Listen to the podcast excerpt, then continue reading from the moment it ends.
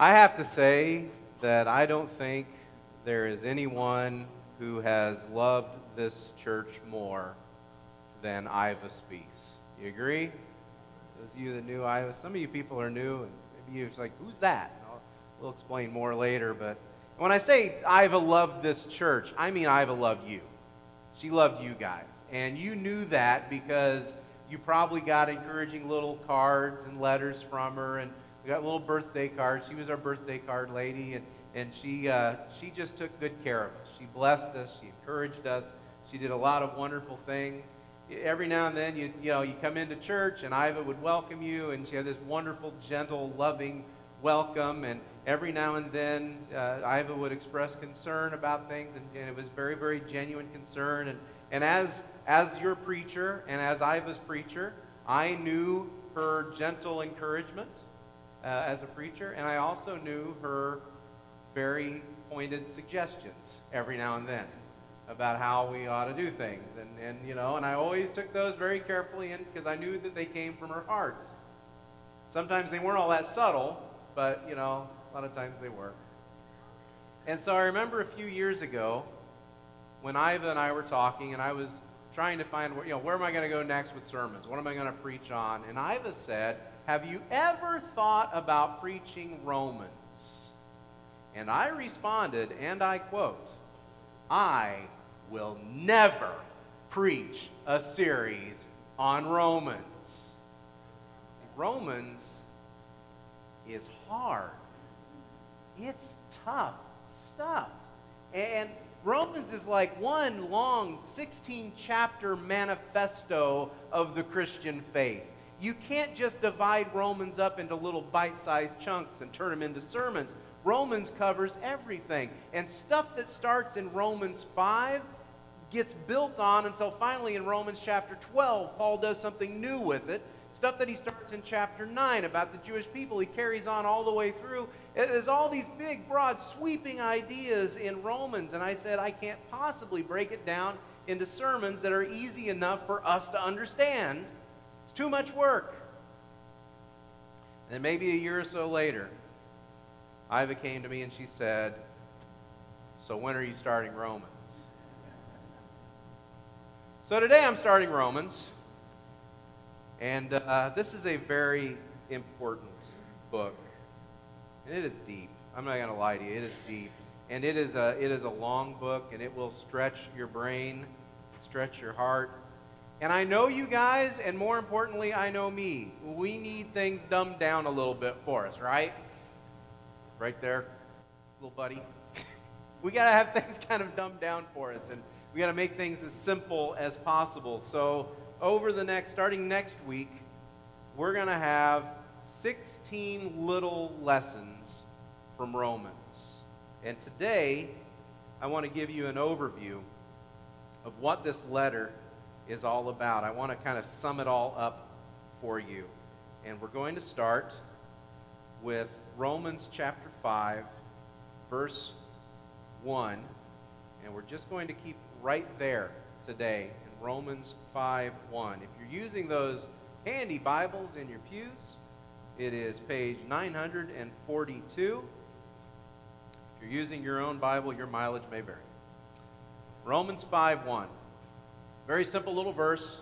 Simply says, therefore, since we have been justified by faith, we have peace with God through our Lord Jesus Christ. Simple enough, right there. This one verse distills down not only the book of Romans, but the heart of the Christian life. In this one verse, we understand exactly what God has done for us. It is the heart of the gospel. It is the good news of Jesus Christ. And I want to break it down for you into three little words that happen here in Romans, three words that we're going to cover today. And those three words are justified, faith, and peace. We're going to try to wrap our brains around those three words. And it all begins with that first word, justified. Justified, that is what we need. Justified is one of those words, and I've explained this in sermons before, justified is one of those words that we use in church differently than we use in the rest of the world and in every other conversation we ever have. In the world, if I tried to justify myself, I'm going to tell you why the wrong things I did really weren't wrong. I'm going to justify my actions. I'm going to justify my attitudes. Really, I'm going to try to justify my sin, if I'm being completely honest. What the Bible teaches us is we can't justify ourselves. We can't fix our lives, but God can. And praise God that He can do that for us. So what does it mean? What does justified mean? We come up with these little sayings, these cute little sayings, like justified means just as if I had never sinned. That's a nice one, right? You can write that one down. Justified means just as if I had never sinned. And that's a nice little starter definition, but it doesn't cover it all. What does justified really mean? About 2 years ago, I parked my Jeep in a place where I should not have parked it. And when I parked it there, I thought to myself, you should not park your Jeep here. Someone will back into it. But I was in a hurry. I left it there. The next morning, I went to move it, and my back bumper had been crunched. And it was broken. It was busted up. It looked ugly. And there were pieces of someone else's taillight laying there.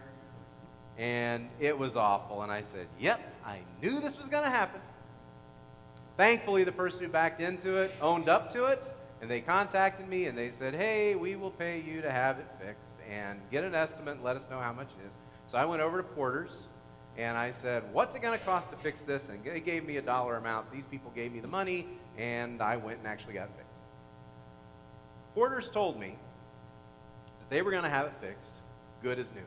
And when I came back to pick up the Jeep, there was a brand new bumper. You could not tell that I'd been in a little accident at all.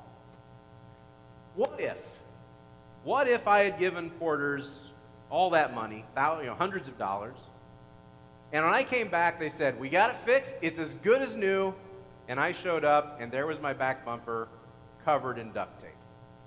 Think I'd have been happy about that? $400 worth of duct tape? Yeah, $400 worth of duct tape. Right there on your back bumper. And we threw in a couple zip ties just in case, you know. You seen people driving around like that? There was a guy that was in front of me one day, and I know you're not supposed to do this, but I've got my phone, and I'm trying to take a picture of his bumper because it's like nothing but zip ties all the way across. Like, oh, this is amazing. I got to get a picture of this. But if I'd come back and found my bumper covered in duct tape and zip tied, that would not have been fixed. That would not have been justified. Justified means that you are in a condition that you were before the accident. And what the guys at Porter's told me was our goal, our mission, is to fix your vehicle, to get your vehicle back in the exact condition it was before your accident. If that means replacing your bumper, we do that. If that means replacing glass, if that means realigning things, straightening the frame, whatever it takes, we do it to get your vehicle in the condition it was before the accident. That's what justified means. Not just your spiritual condition, not just that you are...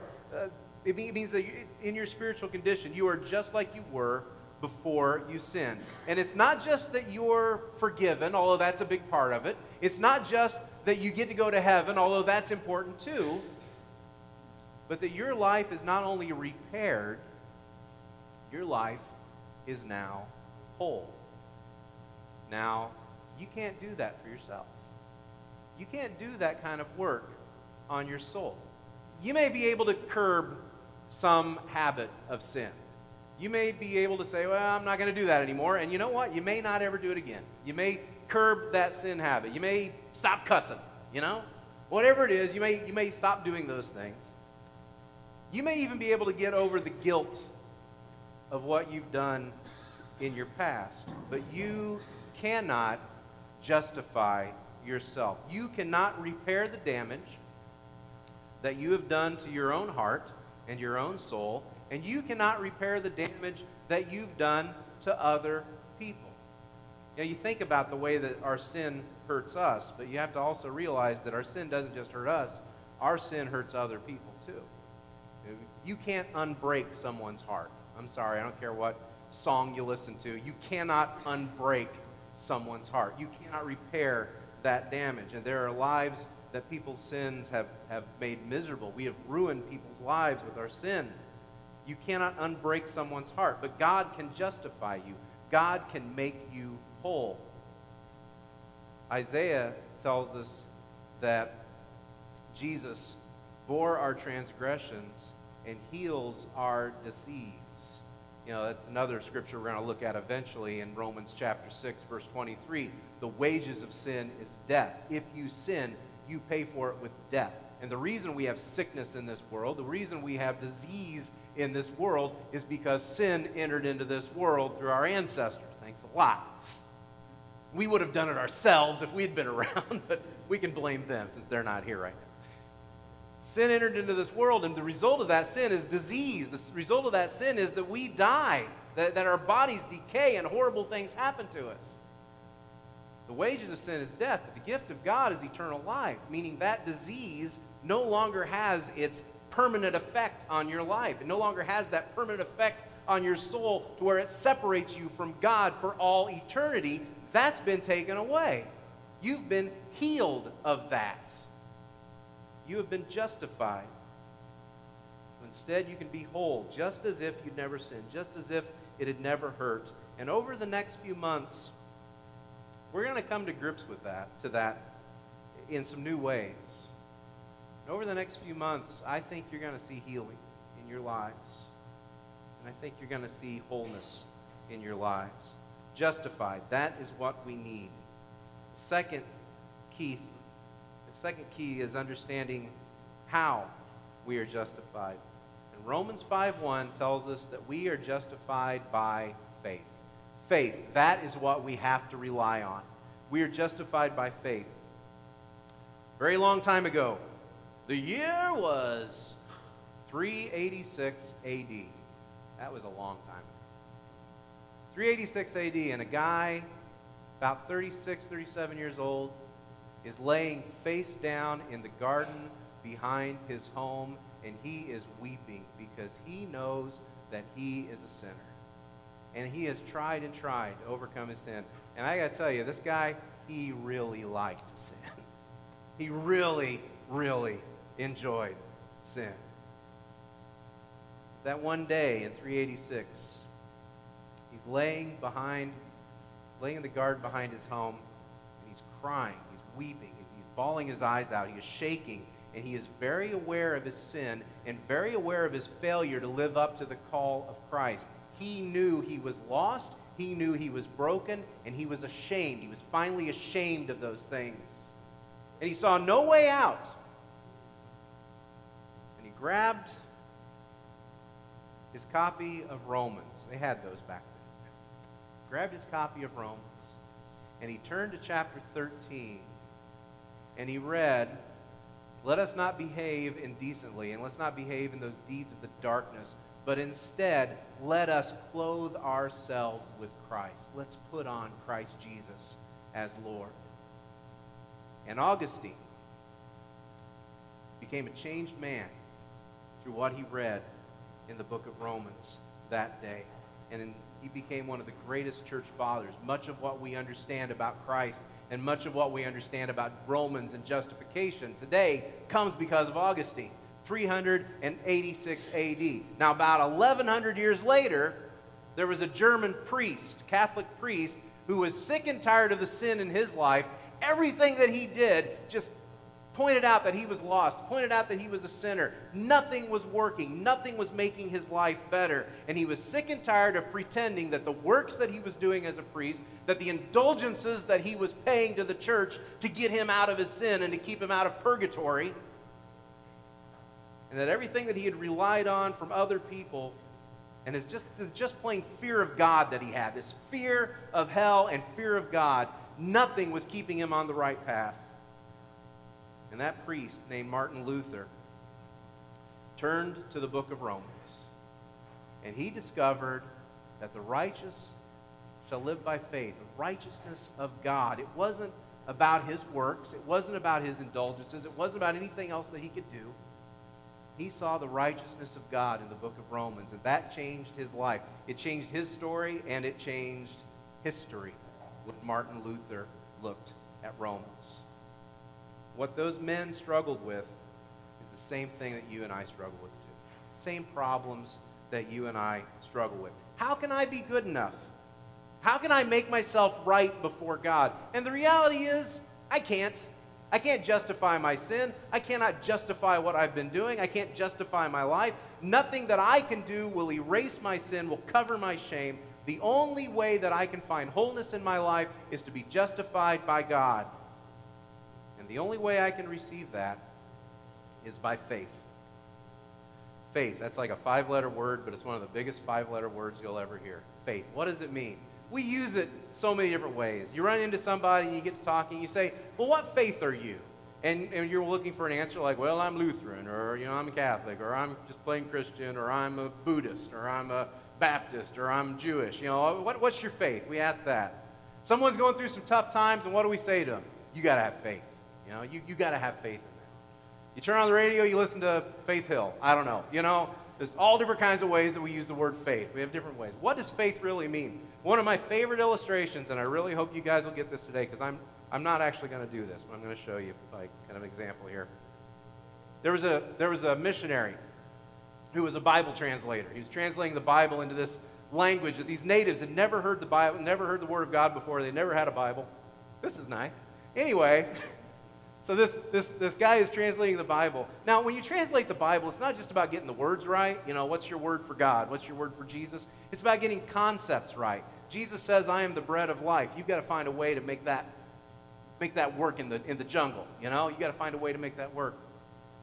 So he's translating the Bible, and he comes to the concept of faith. And he asks the natives, you know, as best he can, what is faith? And, you know, he can't explain it. And so finally, what this missionary did, and I'm not going to do this today, because we have too many teachers in the room, is why I'm not doing this.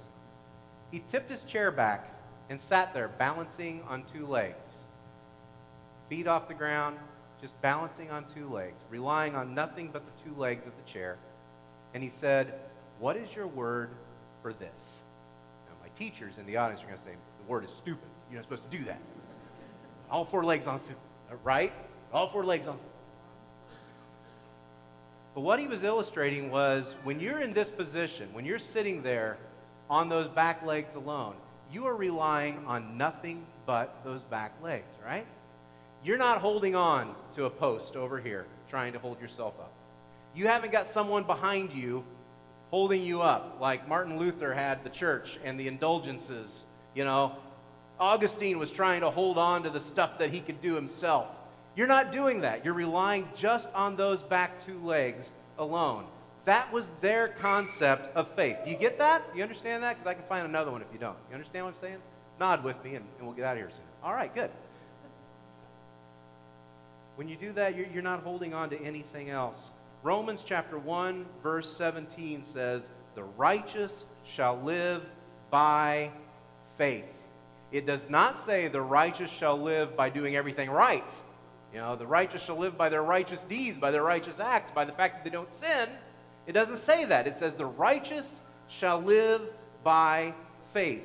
Faith is that moment when I let go of everything else I've ever relied on, and we rest our lives completely in the care of God. And when we know that we have justification by faith, then what we experience is peace. Peace is our confidence and our assurance before God. Now, I have to confess to you today that peace is not something I've had a lot of lately. A little over a month ago, I was in the hospital. I did not have a heart attack, by the way. I've been hearing that around town. I've heard that I had a heart attack. I heard that I rode in the ambulance. I don't know. Maybe a helicopter took me. I don't know how it got there. I drove myself. The doctor said I shouldn't have done that. You know, I'm used to driving. So I went to the hospital, not because I eat too many cheeseburgers either. It wasn't the bacon. It was stress. What put me in the hospital. Stress and high blood pressure. and yeah, a little bacon, but let's mostly the strings. And over the past month, since I did that on Labor Day, I have had one day off since then, and that was yesterday. And I spent yesterday, I went out to the movies with Bill and Jim. We saw Gravity, go see Gravity, it was fun. I did dishes yesterday, I did laundry yesterday, I did all these wonderful things around the house. That was my day off. That was me relaxing yesterday. And it's not just me. I'm not going to stand up here and whine because I've had a stressful month. We have had a stressful 2 years as a church. And over the last month and a half or so, as a community, we have mourned and buried some very fine people, haven't we? We have felt deep loss as a community over the last few weeks. Over the past 2 weeks, Steve was preaching, and the whole reason that Steve preached the last 2 weeks wasn't just because Steve had some stuff to share with us that was great and important for us to hear, but Steve preached the last 2 weeks to give me time off to work on Romans, to go through all 16 chapters, to outline my sermons, to know where we're going over the course of the next few months. Instead, I spent those last 2 weeks going to the hospital and burying people, not always the same people. That wasn't how I was supposed to spend those last 2 months. And again, it's not just me. We've all been through the ringer. We have had loss. We have had tension here. We have had stress in our community. And the more I thought about it over the course of the last 2 weeks, 2 weeks ago I thought, okay, I've got a funeral this week, but next week I can do Romans. It's going to be okay. All that stuff I was going to do over 2 weeks, I can do it in 1 week. It's not going to be a problem. I can do Romans. And then I had another funeral. Okay, I probably got half a day. I can do this. I can work on Romans. I don't want to sound weird. Maybe it's too late. I don't want to sound weird. You get the idea someone doesn't want us going through Romans? You get the idea maybe something big can happen when you go through the book of Romans and somebody doesn't want us going through Romans? Peace with God. That's what justification by faith gives us. Peace is the opposite of anxiety. Peace is the opposite of constantly running, constantly working, constantly trying to win God's favor and win his attention. It is the opposite of trying to save yourself. Peace is also the cessation of hostility towards God. And let's be honest, some of us are hostile towards God. You're sitting there going, who, me? What? Who is it? Some of us are hostile towards God. We don't like the things that he's allowed in our lives. We don't like the hurts that we've had to carry. We don't like the ways that we have been wounded. Romans chapter 14, verse 17 says, "For the kingdom of God is not a matter of eating and drinking, but of righteousness and peace and joy in the Holy Spirit." God's kingdom is defined by righteousness, peace, and joy in the Holy Spirit. God's kingdom is defined, at least in part, by the presence of peace. What's Jesus called? Prince of? Right. How do you know when the Prince of Peace is reigning in your life? You have anxiety. No, you have peace. He's not the Prince of Anxiety. He's the Prince of Peace. That's how you know you have him reigning in your life. God's kingdom is defined by peace. Your life, Christians, your life, church, as we are the living embodiment of the kingdom of God on earth, that is what the church is, your life is to be about peace. If that is something that's missing from your life, it's that something that's missing from what we're doing here, from what we're experiencing together, then we're doing something wrong. And it should be cause for concern, because either we have not understood what it means to be justified by faith, or we have not understood what God has called us to. There are two wonderful truths about what Romans teaches us. See both those truths underneath the word Romans there. There's two wonderful truths about what Romans teaches us. First of all, we have been chosen by God. This was not our idea. This whole justification by faith so that we might have peace, this was not our idea. This was God's idea. It was His plan. This is how He decided to do it. It's not being done by our thinking. It's not being done by our strength. It's not being done by our power. God has chosen this for us. He's chosen us to be identified this way. And the other wonderful truth is, in that word, us. He has chosen us together. It's not that you are doing this on your own.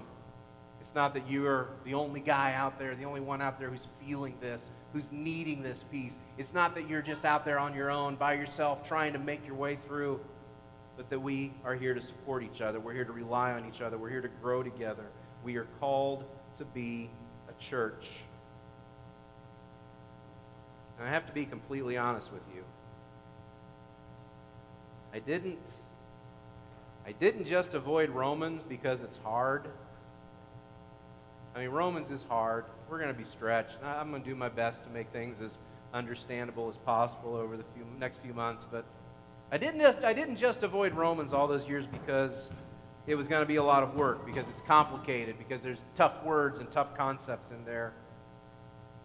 I avoided Romans because I knew what Romans does to people and what Romans does to churches.